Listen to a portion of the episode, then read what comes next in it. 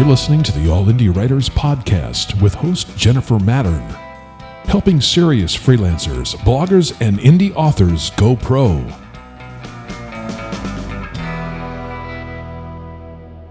Hello and welcome. I'm Jen Mattern, and you're listening to the All Indie Writers Podcast. Thank you for joining me today for episode 19. You can find show notes and related links for this episode at allindiewriters.com slash podcast slash 19. Princess Jones is joining me today as my guest co-host. This is her third visit to the podcast, and we'll be talking about issues that plague all writers at some point or another, fear, self-doubt, and other confidence issues.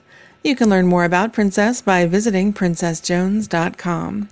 Let's jump right in then to our pre-recorded conversation. Welcome back, Princess.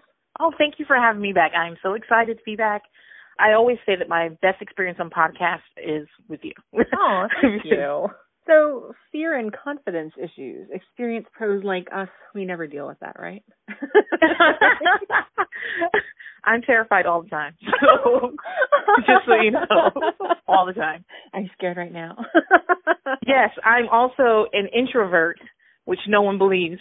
I'm not shy, but I feel like I have to go on and things like that. So before I do anything, even before I took this call with you, I was like, okay, it's gonna be all right. Just like playing the Rocky music and everything. Aww. So in addition to fear of failure, fear of the lack of confidence, I also have introversion. So I'm perfect for this. Yeah, and it's it's funny you say that that you're not shy because I actually am naturally a very shy person. I know, right? right. you, you would never you would never think so. but yeah, yeah. So it's something I've had to overcome too, and I still do on a frequent basis. Something you kind of cope with and you learn to manage, I guess. I figure if I uh spout my big mouth often enough, it'll eventually feel natural. exactly. Something like exactly. that. So, you know, let's start with some of the common fears that writers face first. Let's start with fear of rejection. You know, sending out a mm-hmm. query letter and you're worried, are they going to accept my, you know, article idea or my book proposal or whatever? And, you know, or you make a cold call and you're worried that somebody's going to say no. How do you deal with that? Well, for me, by doing it over and over again. Like cold calling is how I've started my freelance career. You're familiar with Peter Bowerman, right? Yeah, I love Peter. I've been doing freelance work in pieces when I in college and when I read his book The Well-Fed Writer, I was like, "Oh, I am going to start a writing business. I am not just going to be doing this part-time and some, you know, whenever it comes my way. I'm going to be doing it full-time." And his advice is cold calling. So, and I'm an introvert. I'm not, I almost never want to talk on the phone. And so these two things were very hard for me. But once I got in the schedule and once I repeated over and over again, it became less scary. And see, the way I deal with it is a little different in that I don't. I don't deal with this particular fear of rejection with queries and cold calling because I don't do cold calling. And as I'm sure you know, I do something that I call query free freelancing, where my entire right. marketing strategy is more about various forms of inbound marketing and public relations where I attract clients to me. So, in other words, they know they need me and that they want to work with me before we're ever in contact and they reach out to me. So, I'm in a position to reject them more than they're in a position mm-hmm. to reject me. So, for those of you who have a who are absolutely terrified about being rejected, spend some time at All Indie Writers and look for some of the old posts on writer platforms and query free freelancing. And you were talking about cold calling from Peter's book. While I don't do that now, I used to work for a major international nonprofit organization. I had to hire an entire call room. Um, ah. Yeah, of people who were out calling for donations and managing these people and training these people. So it's not a foreign concept to me, and I understand what you go through when you do that. And I did do things like that earlier in my career. And on top of that, a big part of my job, well, they were out, you know, looking for smaller donations and volunteers. A big part of my job was calling CEOs around the area and trying to get larger companies to make donations or to get involved in events. So mm-hmm. I hated that part of my job, making these calls. But it turns out I was really good at it. Like you said, it's just practice and you get used to your speech. So, and along those lines, you know, is the fear of being judged. And Ah. yeah, that's a that's a fun one. You want to run with that? I listen, that's that's one of my top fears, okay? It's one of the reasons I hate looking for apartments. It's one of the reasons I'm a freelancer and I started my own business because I hate looking for jobs. I hate showing up somewhere and saying, "Hey, please pick me, pick me, pick me, pick me." Yeah. Like that's what it felt like when I was job searching. And I didn't get completely away from it because I still have to get clients, but True. the fear of being judged is just based on the fact that you will not be good enough, that you Yeah. will be found lacking, that it will be your best, the best you could possibly do, and someone will look at it and say, well, that's not enough. I think that the best way I deal with that is to remind myself that, especially with writing, any creative thing you do, it is not a linear judgment. Obviously, grammar, uh, prose, that sort of thing is judgeable. But if someone doesn't like my style, that doesn't mean it's bad. It just means it's not a right fit for them. Part of the way I dealt with that is by finding people who like my style. And that's, that's and once you get a, yeah, once you find enough people that do that, when you come across someone who doesn't, you're like, okay, that's fine because I still because I still have validation from all these other things. For me, it's less about the freelance side. I I don't worry so much about being judged there, but with fiction, holy crap, it's a different story. oh my Totally goodness! Of different course. story. I'm like two completely different people, and you know I've been writing fiction for years, and I've published very little of it, and most of that is under pen names.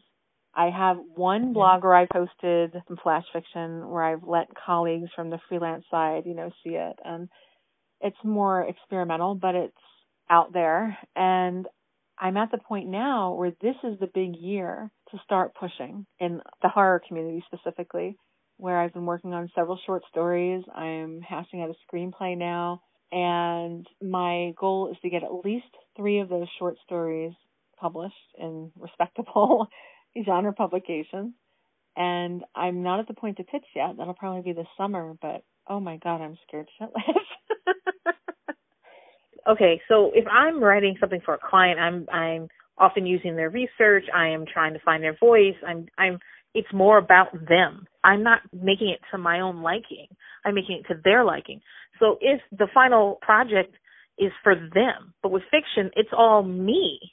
This is what I think is funny. This is what I think is interesting. And So if someone doesn't like it, well, they, that means they don't like me. And so, I mean, this is not true, That but I'm saying no, it's not true. But I, I process. think you're right. I think you're right. I think that's what it is. Especially because this is horror, and you know, most people, I guess they don't know my taste and such and that, and I worry that I'm going to write something that's just a little too fucked up, and I'm going to alienate people who know me. and they're like, "What happened to her? work. She wrong with that girl." that I find myself scaling back, you know, or censoring myself a little bit in that genre mm-hmm. because, well, because of that, because I'm worried. Okay, I'm not afraid to offend people, you know, with my nonfiction. Right. I do it all the time, but for fiction, it's like I'm so worried that they're going to think I'm totally fucked up in the head, or I don't know. I I don't even really know what I think people are going to think that's so awful, but I don't know. I'm scared. I should write a horror story about that. You should. and uh, so you write genre fiction um in horror and mystery, correct? Mysteries, yeah. All right. So my genre fiction is uh is fantasy and humor. And there is nothing worse than thinking something is really, really funny and no one else thinks it's funny. Like, and so that's a that's a big fear of mine. Like when I'm having people read like drafts, I'm like the first I I don't ask a lot. Like I'm not too worried about prose and things like I'm not too worried about that. I mean we'll fix that editing. We'll, we'll work it out. yeah. But I'm always like, is it funny? Is it funny? No, did you really laugh? Did you laugh out loud? Did you do a guffaw or did you like I I'm I want them to like describe the type of laughter they said to me they had or if they didn't I'm like, "Oh, why wasn't it funny? Is it because of this?" Is it, and they're like, "Well, I don't know. I don't I didn't I smiled. I'm like, "A smile isn't enough because I need that." I have all the respect in the world for people who write humor because that is hard. Comedy is hard. Yeah. That's the hardest type of writing there is. Well, we had Clint for those who are newer to the site, Clint Osterholtz, he was on my team for All Indie Writers back when it was all freelance writing. And his job was to write humorous posts. He did a great job. I never could have. Thank goodness for people like Clint because I would have been hopeless. So seriously, mad respect if you're tackling comedy. Crazy. All right, so one more, actually two more. I lied. um, I want to talk about you know social anxiety. You're talking about being introverted, and you know you're already talking about cold calling. And I wanted mm-hmm. to bring this up because it was something that Carrie Lynn Engle, and I will link to Carrie Lynn's site. She's a newer writer, not new, but a younger writer, very bright. I like her a lot. I'll link to her so you can find her and check I her like out her more too. in the show notes. Good. I'm glad you know her. She's wonderful. Um, and she asked me once about dealing with anxiety when calling clients, you know, just talking to them on the phone. And so I wrote a post about it, which I'll also link to in the show notes. And I just wanted to share some of that here. What I had told her was one of the best things you can do in that situation where you have to talk to clients on the phone and you get nervous is schedule it early in your day because the mm-hmm. more time you have to let that anxiety build up, it's going to get worse and worse and worse and worse. And at yep. the same time, set it up so you're the one making the call because if you're sitting there waiting, waiting, waiting, and you're waiting for that noise to come out of your phone, and then yeah. it does, and it startles you, and it's like, oh my god, now I have to talk to them. It's like no, just you want to take control of the situation, go earlier, and you know take control of making that call. Um, so you're in that position. It, it is. It's a power position, is what it comes down to put yourself in that position of power as much as possible wherever you feel anxiety in communicating. And you know you'll start to get control of it a little bit better. I recently started having i i got a new client pair of clients and they are partners. And i know about the power position right? I know that mm-hmm. already that i need to make the call and i need to one of the other things i do is i kind of have like three or four things written down that I want to get to, like points of conversation. That's a good idea. And that helps that helps too. So I I I have a roadmap. But I got on the phone with them and I've been doing this a long time. I got on the phone with them and just let them take me all over the place, okay? they talked to me for I went I I expected to have a 15 minute phone call. I, the phone call was 45 minutes. Oh wow. I got none of the information I needed.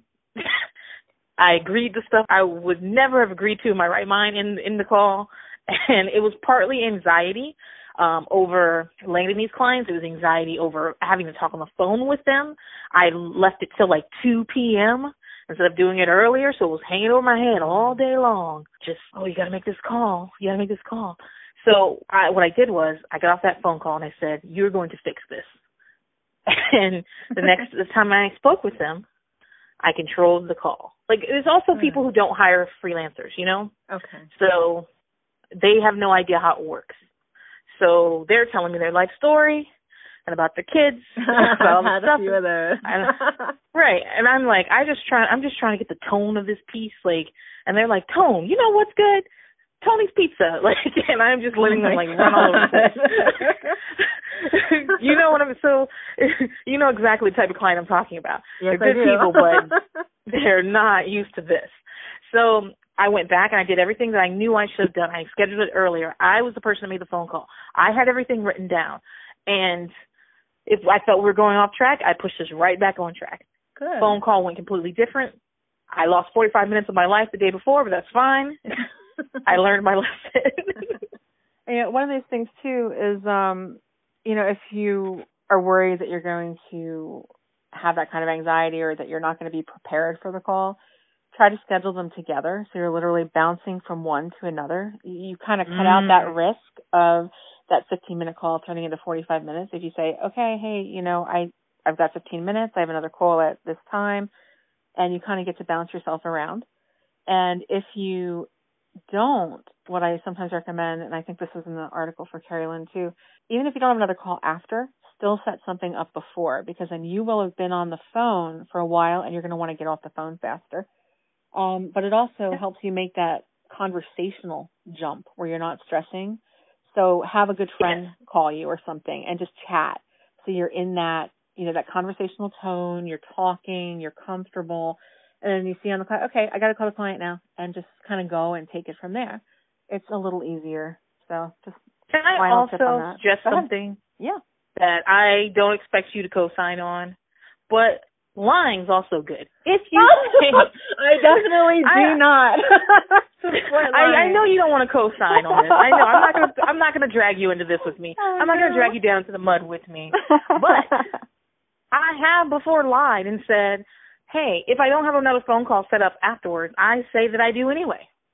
Okay, so instead of saying, "Listen, I have 20 minutes for this call," that's all I have, and and and also to shut them down from it, I also say, you know, I have another appointment, I'm I'm another meeting, another phone call, whatever.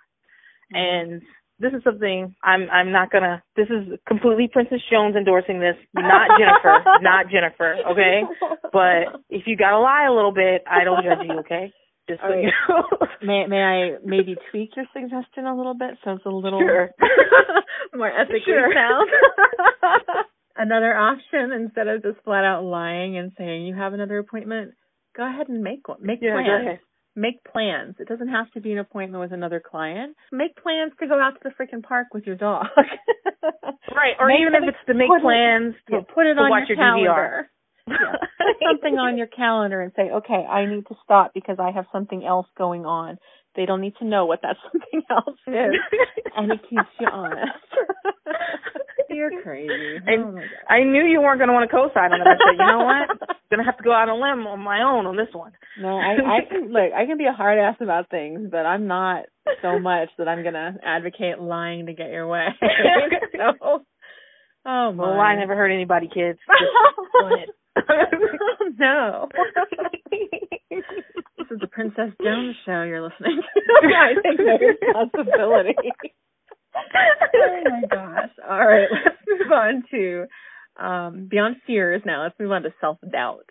That's a big issue with writers. And we, we kind of touched on it a little bit in the sense of feeling like you're not good enough. Like no matter how good your work is, no matter how many times you revise something or edit something, it's just mm-hmm. never going to be good enough. I don't really deal with that well, so I'm gonna leave this one to you. Well, all right. So, like I said, I write genre fiction. I'm an indie, I'm an indie writer, so I publish something probably every three months, and I'm writing shorter. So I I honestly don't have time for that. Like there is no time for it. in fact, so I live in Austin, Texas. I recently moved here about two years ago. I know a lot of writers around here. Most of them are not independent writers. Most of them are uh, traditionally published. Most of them have like teaching jobs and they write literature, okay? In fact, I was just speaking to um our mutual friend Yolander and I was telling her about we'll how everyone I know Yolander's website too because we love her. She, she's really awesome. And I she was like I was telling her how I'm so different from all the writers I know personally.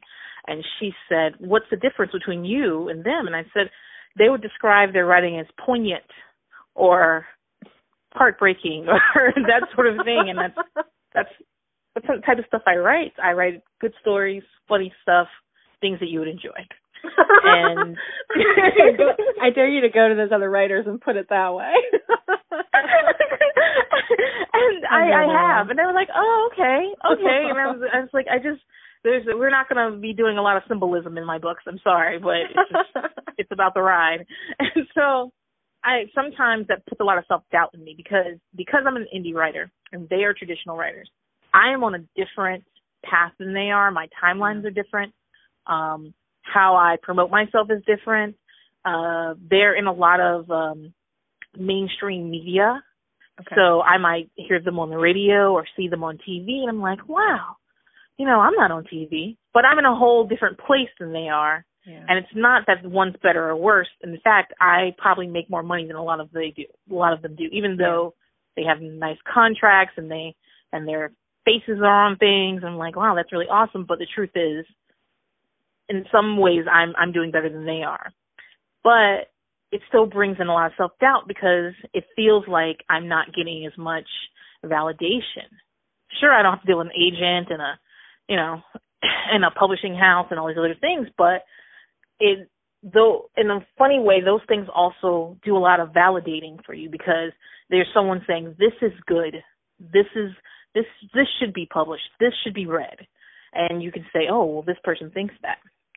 So for me, my my fast timeline helps me not be so worried about self doubt because I don't have the time for it. If I if I even take like a week to say to myself, this is not very good, or I'm I'm never going to be able to make this good, then I'm I'm off the time schedule.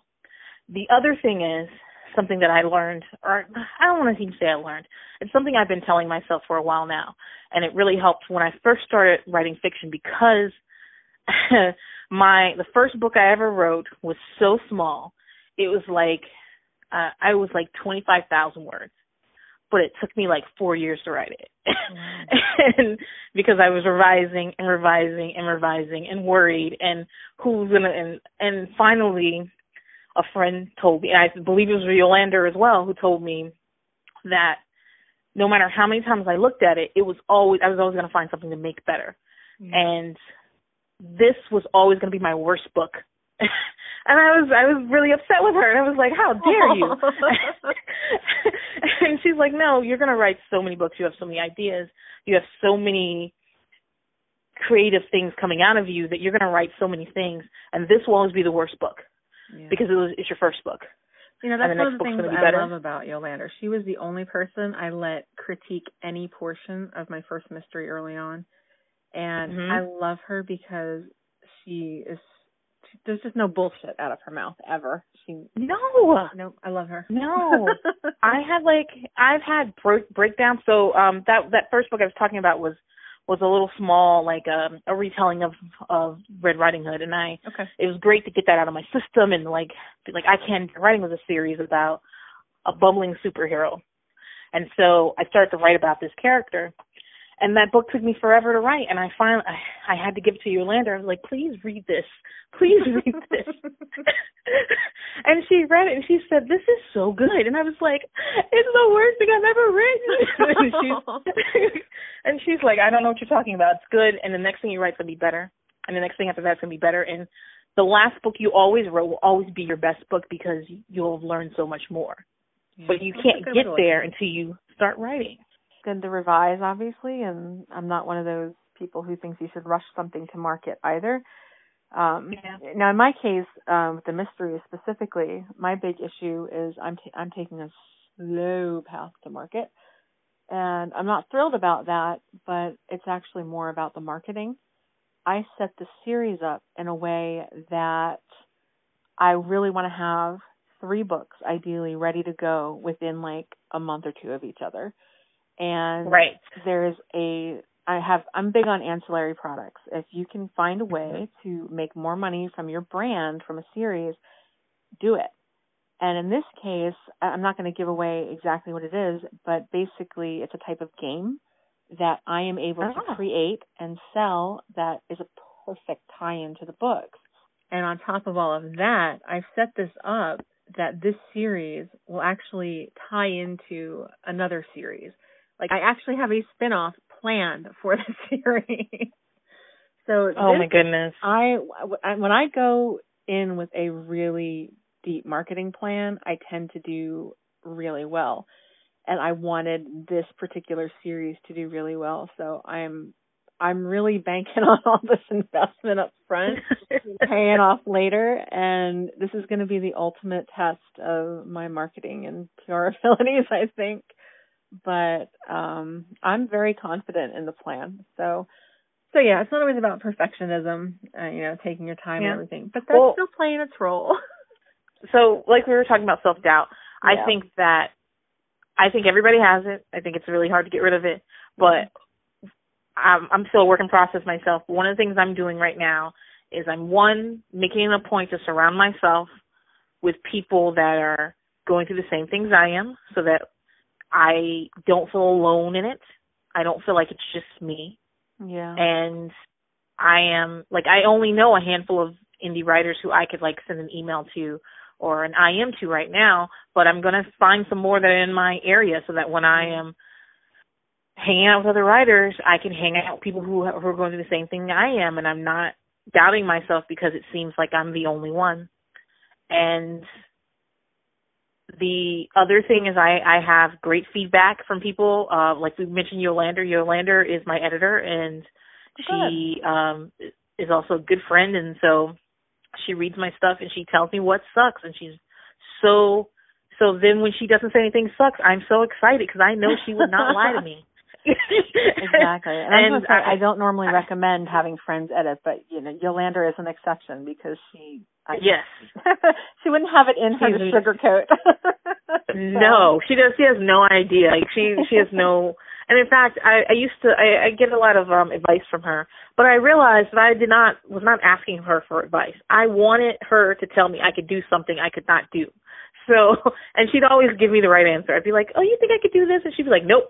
That's so I made myself a little Yolander puppet. I put a little oh, I got a I want to see that. I, I want to see that. okay, I'll take a picture of it. It's just it's just a proud of her face and I got it on like a what is that the the popsicle stick? and I just look at him like, Do you think that I could? Nope. and I'm like, All right, you're right, you're right, you're right. May I, I put that, that, picture I just... may I put that picture in the post for the podcast? yes, I will send it to you it is super helpful and it's also but the real tip there is to surround yourself with people who are honest about their feelings and their takes on things so that you can believe them. So it helps with the validation, it helps with the backup, and it also it it just helps you say, okay, I think this is good. This person I trust thinks it's good. This person I trust thinks it's good. I'm going to believe them and that's my problem is unfortunately a lot of the editors that I know in my network know me as a bit of a hard ass on the site and they have that history so it's like they're afraid to tell me something because they're afraid I'm going to freak out. It's like I can actually take the criticism quite well. It's really mm-hmm. fine, but they don't believe it's fine. So yes, Yolander's right. Is fabulous. Or you just need to find someone that you don't have a connection to. That's right. helpful too. So, you know, the next thing with self doubt is that sometimes writers don't feel like they have anything to offer clients. They feel like, well, why would they pay me a hundred dollars an hour if so and so halfway around the world is willing to work for five bucks? And that's where your USP comes in, which is your unique mm-hmm. selling proposition, or some people like to say your unique selling position. And it's basically what sets you apart from the competition. And I'll link to a post on that too uh, over at the show notes, which will be at allindiewriters.com slash podcast slash 19. And really, there is something special about you. You might not realize what it is right now, but there's something about you that's different. And the key is figuring out what that is and tying your specialty to that if at all possible. So I'm going to give you an example, and it's a little bit weird as an example because it's not my specialty. but if I were to choose a narrower industry focused specialty right now, I could very easily target automotive markets. I studied hmm. auto mechanics. I studied mechanical engineering for a couple of years. I won a statewide automotive marketing competition. And hmm. those are all things that make me different than your average copywriter. And that's on top of my copywriting experience. So if I wanted to write copy for automotive companies, you know, automotive manufacturers or parts manufacturers or dealerships or anything like that, I would have a really good USP there with my unique mix of experience and education and achievement. And make me wonder why I didn't do that in the first place. but eh. it turned out okay. but if I ever needed to rethink things, that's something to think about. And there's something mm-hmm. about you. Maybe you studied some obscure courses or something, or maybe you have a degree in an interesting area, or maybe you're just a parent of twins. You know, that itself would give you an interesting angle to target parenting publications because you can talk from a perspective that most parents don't have. So yeah, other writers might be parents, but are they parents of multiples? No, then you have an interesting yeah. spin on things. And it's just little things like that. Think of your hobbies. Have you been collecting something for years? Have you do you make something? Do you just there's something. There's something about you. I don't know what it is, but you do. Somewhere deep down you know well, what it is. I also think that we time we tend to forget or we overlook our things because they they're just so mm, we're so used to seeing them. Yeah. So uh, I, I was telling you this before we started the podcast about how when I moved to Austin, I started specializing when I moved here. I decided I was going to specialize. I've been trying for years. I could never get it off and I neatly my tax bracket changed because I finally gotten a very specific unique selling proposition. But and what is I started writing for food and drink businesses. Okay, so okay. think restaurants, think food trucks, think things that are in that fall within the hospitality uh, arena, that sort of thing. Before I did this, I would have never considered myself like I was like, oh, I don't know what my I don't know what my specialty be. I don't know what I am. I I, I couldn't have told you. But then I was talking to other people, and again, I hate to keep mentioning her, but Yolander was one of them, and she asked me a couple of questions, and I have been working in food since I was 15 years old. I've done a lot of things, but I've always had a side job. I've always done I've always been waitressing. I've always done the marketing for some chain or I've done this and and it became to I started thinking about all the things I've done. I've done so much in that area.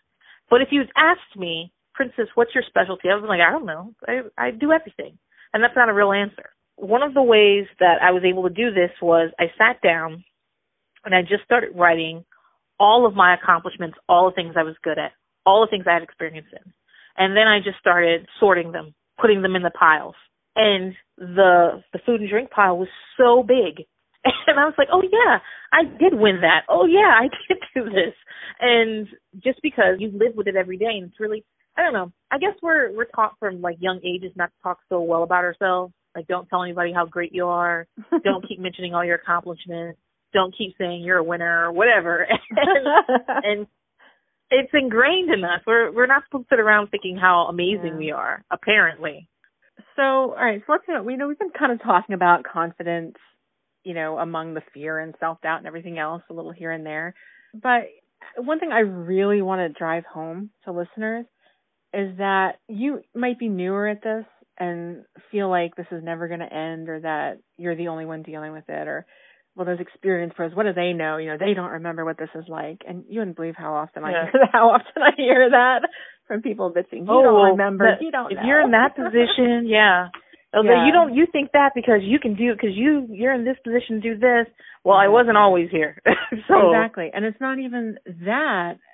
I want you to understand that these things don't go away. There is not some time you're not going to have any more confidence issues no matter how experienced we are, they still come up from time to time. And any writer who tells you that they never, never have any fear or self doubt or confidence, they are full of shit. They do. They might not want to admit, but they do. Agreed. Even if it's just a little, you know, just that little nagging thought every now and then. Every writer has to deal with it in some way at some time, mm-hmm. no matter how mm-hmm. long we've been at this game. So you are not alone in this. And we don't forget what that feels like. When you're more experienced, what happens is it might happen less often, or we simply learn how to control it a little bit better. We've learned how to manage it. Like Princess said early on in the show, it doesn't go away. It's just something that we learn to deal with. And we get better right. at hiding it. We really do. We hide it. An example here is think about public speaking. Now, I have I've got my degree in PR. I was trained in public speaking, how to handle a press conference, run a press conference, and just in general, public speaking is a strong point for me. But it scares the hell out of me whenever I'm about mm-hmm. to do mm-hmm. it. Even when I record the podcast like this, I get a little bit nervous. I have to review my notes several times and think, okay, am I ready? And then with a call like this when I have a guest co-host, Princess and I chatted for a good 40 minutes before we actually started yeah. recording the show. So we got ourselves. Yeah, and I hope you guys never hear what we were talking about. that'll, be, that'll be next week behind the scenes. oh my god, that and outtakes from all my guest shows. so yeah, that's the warm up phase. and we still need that sometimes. You know, we have to ease into things. Yeah. We have to psych ourselves up for things and it's not going to go away. But no, you're not alone. You know, and no, talk to other writers, you'll hear that they're going through similar things and find out how they're dealing with it. I just think that's important that you understand that the confidence issues are not exclusive to you. Now, I'm going to share another example because I posted something a couple of weeks ago on the blog where I talked about my health issues. And I had been dealing with chronic health problems for uh, between two and three years total. And it took a toll on my business for a while. I had to take three months off. And it wasn't until the end of that third year, which was last November, when I finally healed and everything was okay again and I was healthy. And it was like somebody flipped a switch in me. And all of a mm-hmm. sudden I felt like me again. And I had energy like I haven't had in a long time. And a part of unfortunately a part of the issue when I was sick was that I put on a lot of weight very quickly and I mean a lot of weight very very quickly and so when this happened in November all of a sudden that weight just started melting off but while it was there for those couple of years, that even affected my confidence. Like body confidence issues can come into play. And for me, you know, I deal mostly with clients internationally. So it wasn't an issue of having to deal with them face to face. But for me, it was more like, well, I'm certainly not going to take on any kind of a speaking engagement right now. And I was planning on doing a video series here on the site. And I had been asked actually to do several video interviews and I turned them down. Um, partly because of confidence, but more because I didn't want to do third party videos until I had my own on my site first. And mm-hmm. I kept putting it off and putting it off because, you know, when the weight finally came to my face, which was like the last place it hit, it was like, oh my God, I don't want that to be what I look like the first time I post a video on the site. And so yeah, I mean, even that kind of a confidence can really come into play. And I know you're not going to do videos, but you might do video chats with clients, or you might do speaking engagements, or you might just be thinking about going to a conference or other networking event. And that kind of confidence issue can hurt you if you kind of isolate yourself. So understand that, you know, and I know other freelancers who have body image issues right. that cause confidence problems.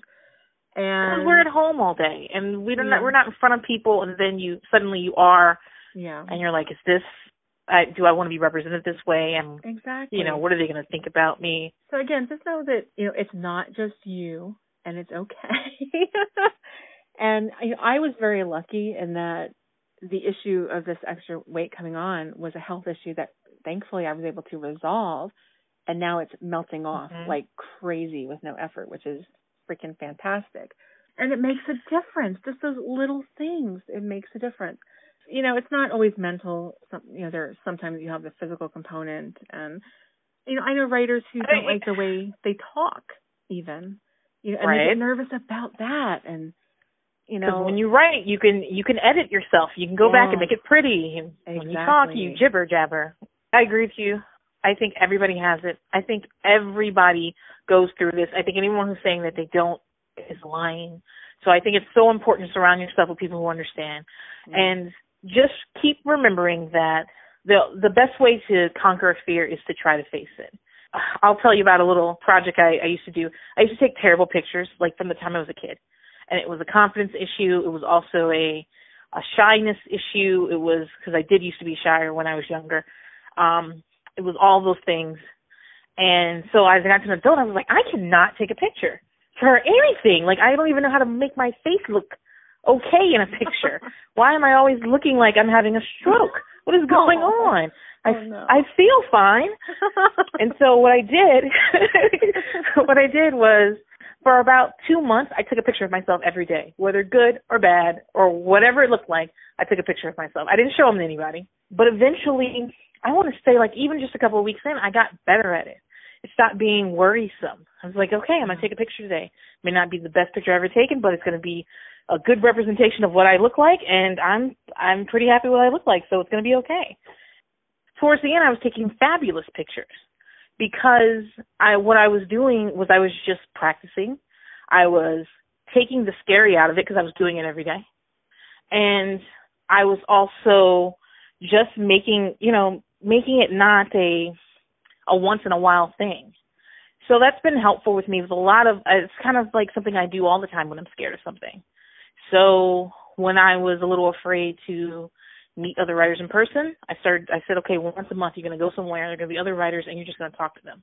And I started here in um Austin there's the the Texas Writers Association. Okay. And so I started going there. And so and I talked about the first time I started writing fiction.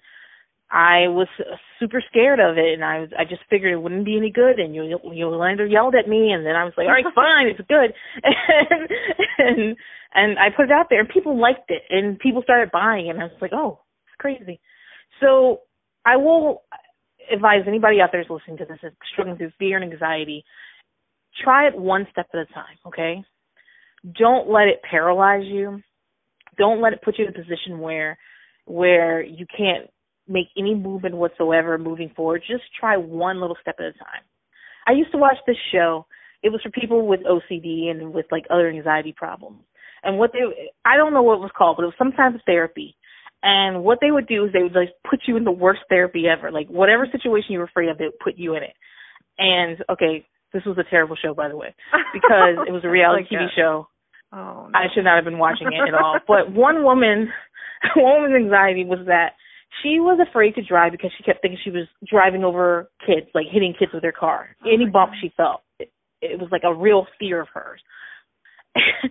so they would have her drive around the parking lot and throw a baby at the car and be like, and so she could practice what would happen if she actually hit a baby. She did it so many times that like once she'd like gone through it, it felt like the worst has happened. This is how I would deal with that. Obviously, I hope she never hits a baby, but still. And I remember watching that, and I was like, you know, this is a terrible show I'm watching. But at the same time, this is, I shouldn't be watching this at all. I should really like do something with my life. But at the same time, this makes a lot of sense. And when you kind of go into your worst case scenarios, then you kind of see that you live through them. And if you can mm-hmm. live through them, then you can take what happens and and it gives you a little bit more strength. So try that, just one step at a time. See what happens when you do something that you're scared of. I love you, princess. You've now told you've now told my listeners to lie that it's a good idea that it's a good idea to numb someone to the idea of hitting a baby with their car. Listen, I at the time when I first saw the previews, this is how I started watching the show. I was like, "Are they throwing a baby?" And and the woman was screaming, and I was like, "This is not good," but it's still it, the concept behind it's better than what they were doing. and if you can find this on YouTube or something, you should watch it. But don't like don't go to those people. They're not good therapists. the official all indie writers position is that we don't support. oh my oh. god. Oh my don't you love having me on this show, man? I do. you never thought this was going to come out. It's all this good. is not how you thought this was going to go. No, but I I do support you know the concept of taking it one step at a time like that. Just maybe not yeah. babies and cars. And you see you're not going to die. You see it's not going to be terrible. You see it's and then you take another step. It's okay, just as long as you're moving forward. Just one exactly. little step at a time. I'm going to give you guys yeah. another tip. This is again from my experience with public speaking and something that works well for me now with clients is that when I get up in front of people, you know how they tell you to picture everybody in their underwear? Well, I always thought that was absolutely stupid, but whatever. Um, people are so scary in their underwear. so, so the general concept is not a bad concept. The idea is to kind of make them a little more vulnerable, I guess. It almost puts you a level above them in some way, or at least on equal footing with them. And, you know, I don't particularly care for that model.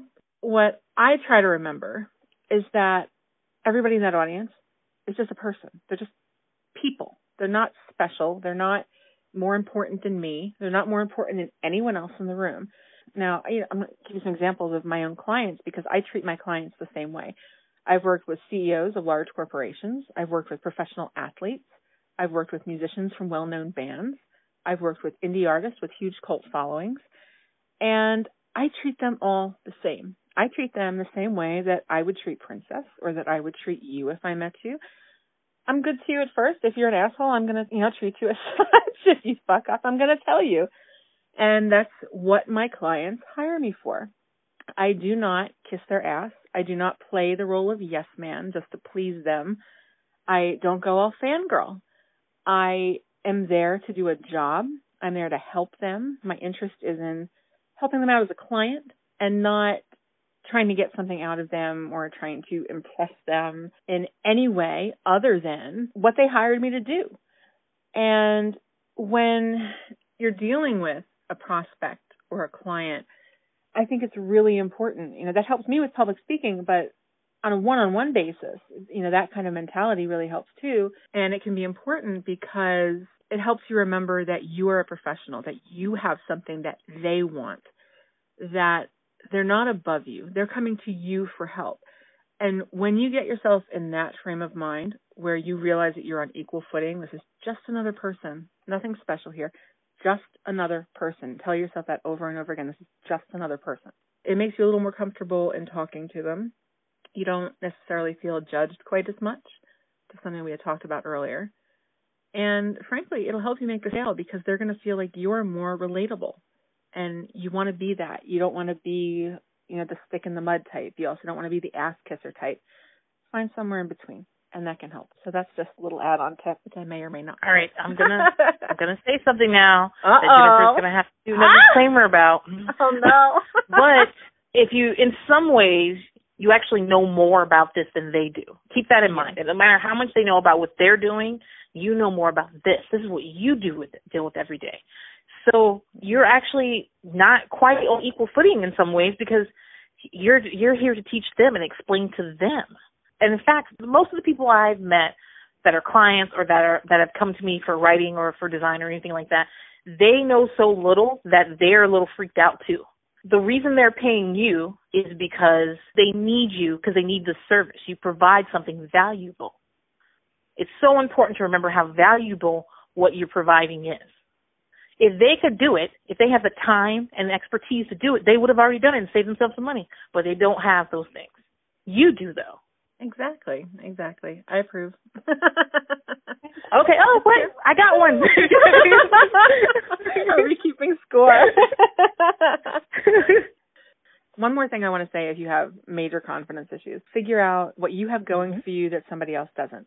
In other words, use what you got. You know, in my case, I have a surefire method to close most deals, and that is I get on the phone. I don't like to get on the Mhm. phone. I've mentioned this before. I do most of my business via email. I hate taking calls. Most of my clients are overseas, so the time difference makes it tough sometimes. I had to stop giving out my phone number because I had clients who were calling me in the middle of the night. So I don't like to do this.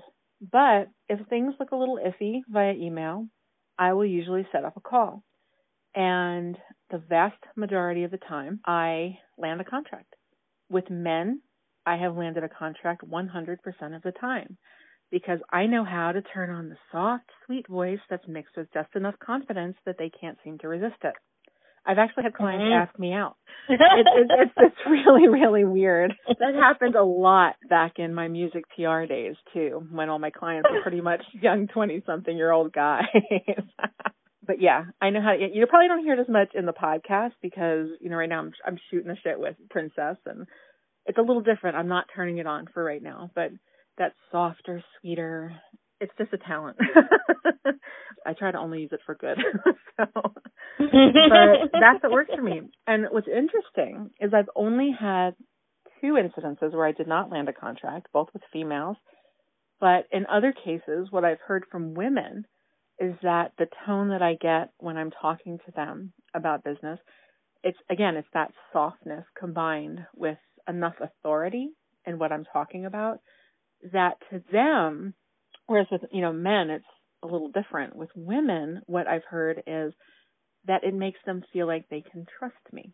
They feel like they can talk to me more because of that softness, but I still sound confident enough that they can just, they trust it and they feel comfortable.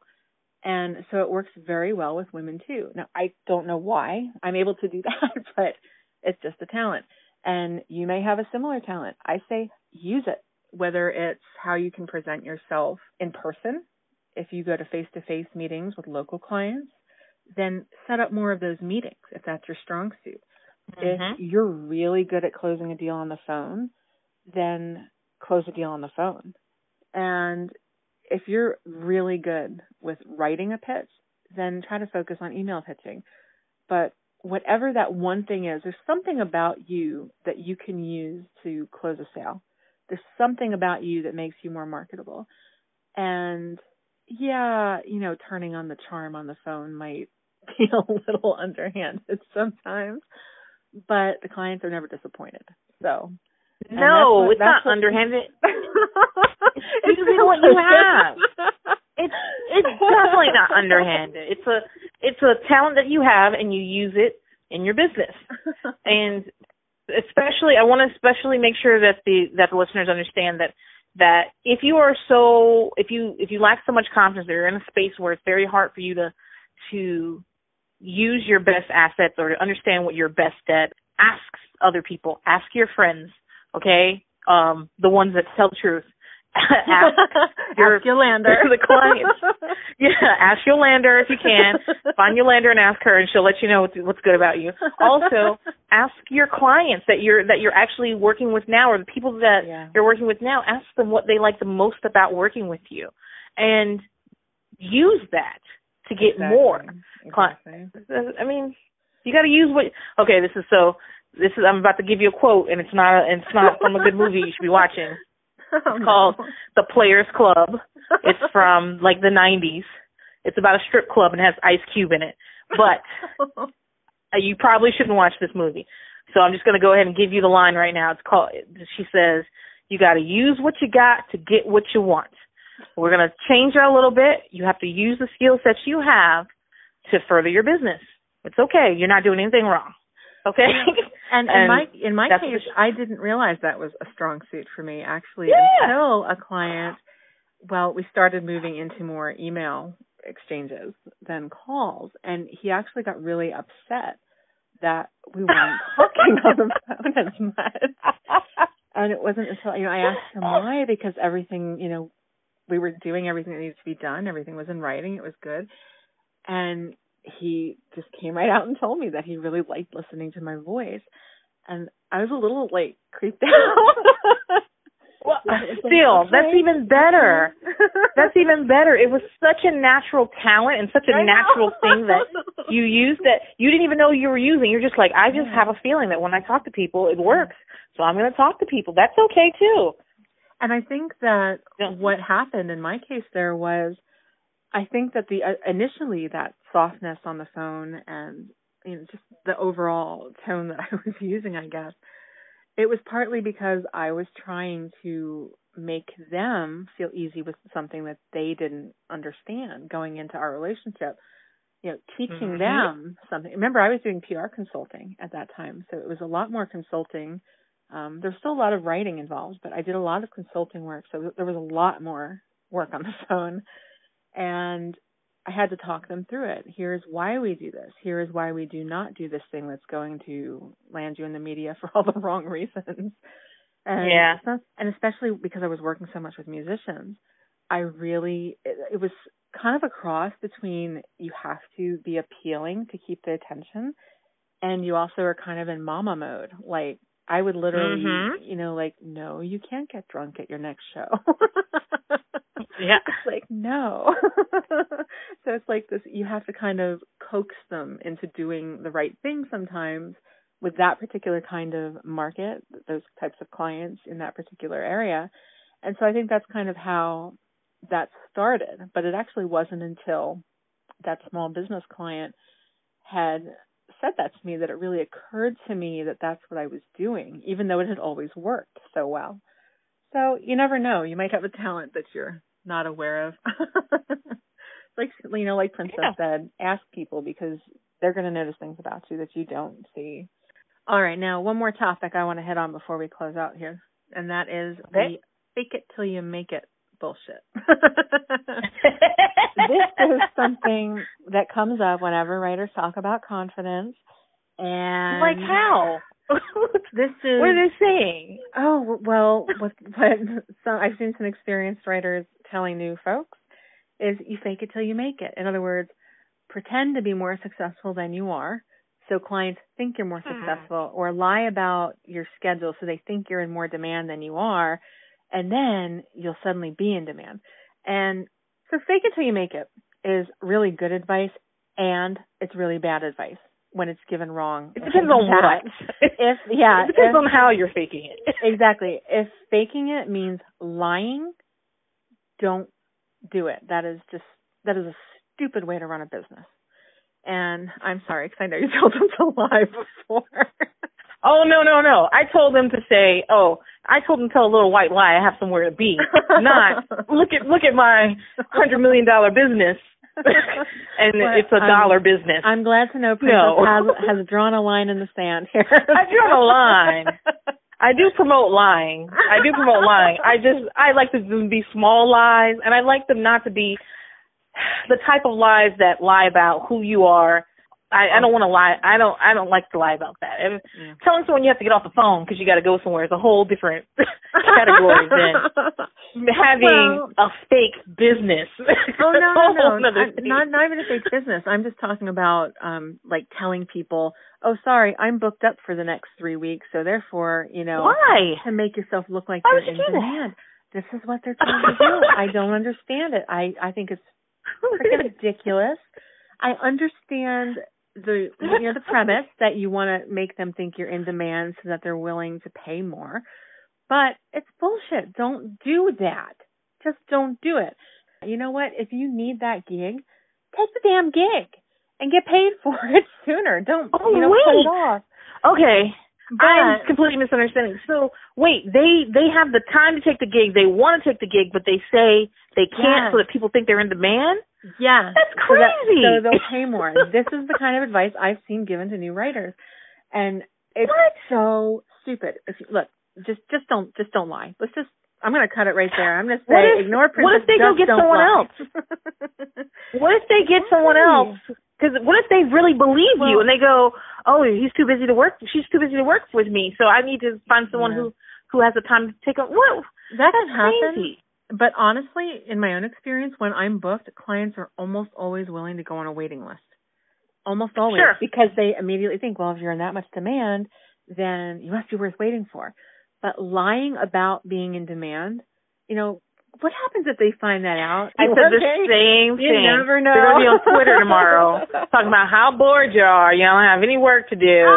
Is anybody? Are you crazy? I don't understand how that would even work. So No, it's it's so that yeah. that reminds no, me. don't lie. That reminds me of remember the rules. Remember that. remember remember how they would tell you not to take any dates before a certain day and not to do this Mhm. and not to do that. Even if even if you weren't doing anything this weekend, if someone calls you by doesn't call you by Wednesday, you can't go on a date with them. Like, well, then you just at home by yourself when you wanted to go. Like, I don't understand. yeah, I know. It's This- stupid. This is playing Okay. games. It is. Don't do it. I'm Blow my is, mind. Don't do it. Don't lie. That is not what that is not what fake it till you make it is supposed to mean. Don't do it. Now, when I say it can be good advice, that's not faking your experience or the demand that you're in. No. It's faking that confidence. You know, that's Oh, what yeah. you need to do. You need to just put on a show, pretend you're confident. You know, get into character before you get on the phone or before you meet with a client, and you know, convince yourself. You don't have to be confident. I am not confident most of the time, but I can speak confidently about something because I get myself into a certain mindset before I approach that kind of situation, whether that's speaking to a group or speaking to a client or trying to land a gig with a prospect. the next time you're like, come be on the podcast, I'm gonna be like, I'm too busy, so that you'll think that I'm in demand, and then you'll want me more. I'll be like, I'm on all the podcasts. I'll be on the Nerdist this week. this is I that doesn't even that that doesn't even make any sense. And you're right. There are certain things that you can't that are okay to borrow until you have it yourself, and that is confidence and that is certain types of like if you're if you're confident in what you're doing and maybe you have a little anxiety or something and it's okay to borrow that bravery from a character or from talking to a friend beforehand or listening to the Rocky theme song, whatever it is that gets you to the position where you can function as a confident, anxiety free person, that's okay to do that. It's not okay to misrepresent who you are Nope. and, and play games because people don't like to be played with. If you happen to be free, then be free. What is wrong with you? Reader or listeners, do not do this. Okay, this is No. not. It, it doesn't end well. Even if you get a little shine from it, you're someone's gonna find out. You're gonna look Yeah. stupid. You might even get sued, depending on what Yeah. you've done. so Yeah. don't do this. Yeah. It's, it's Borrow just- confidence, not experience. Okay. don't oh, yeah. borrow. Crazy don't people. don't borrow someone's portfolio. Borrow confidence. That's the Oh. God, no. That's yeah. what you should do. Yeah, it's I I know writers not who have stolen from other people's portfolios, but who have had their work stolen and used in Yeah, I- some other writer's portfolio. It's crazy. Don't do that stuff. Yeah. So yes, go, you Yeah. know, fake the confidence. Don't fake anything else. The moral of this episode is don't lie. That's really what it comes down to. Do not lie. I, I'm sorry, my moral's different. Lie a little bit. Don't lie about that kind of stuff. Oh don't lie about that kind of stuff, dude. Don't don't do that. That's that's good. Don't do that. Well, it's up to you. Because somebody's gonna find out. Choose a side. Don't just lie a little uh, bit.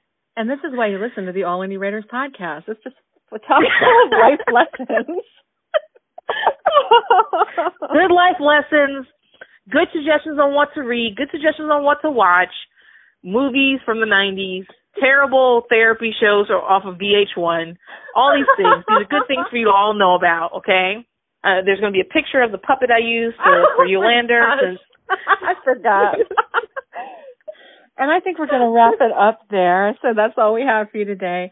I want to thank Princess for joining me yet again, and hopefully she won't get sick of this because I really do love having her here on the show. Well, thank you, thank you for having me. Really, I do always have a good time, and I I think that you are probably one of the better podcasts out there with information. So Oh, hopefully thank you. guys got something out of this. So if you guys want me to tackle something specific in a future episode, you can submit your writing related questions in one of three ways. You can use the contact form at allindiewriters.com slash podcast. You can email me at jenn, which is J-E-N-N, at allindiewriters.com, or you can leave me a voicemail at 484-575-1345. You can find show notes and related links for this episode at allindiewriters.com slash podcast slash 19, plus a puppet picture of Yolander Prinzel. And you can also access the podcast, audio blog posts, and related audio productions, including some former audio plays that I created with Yolander, by visiting freelancetheater.com.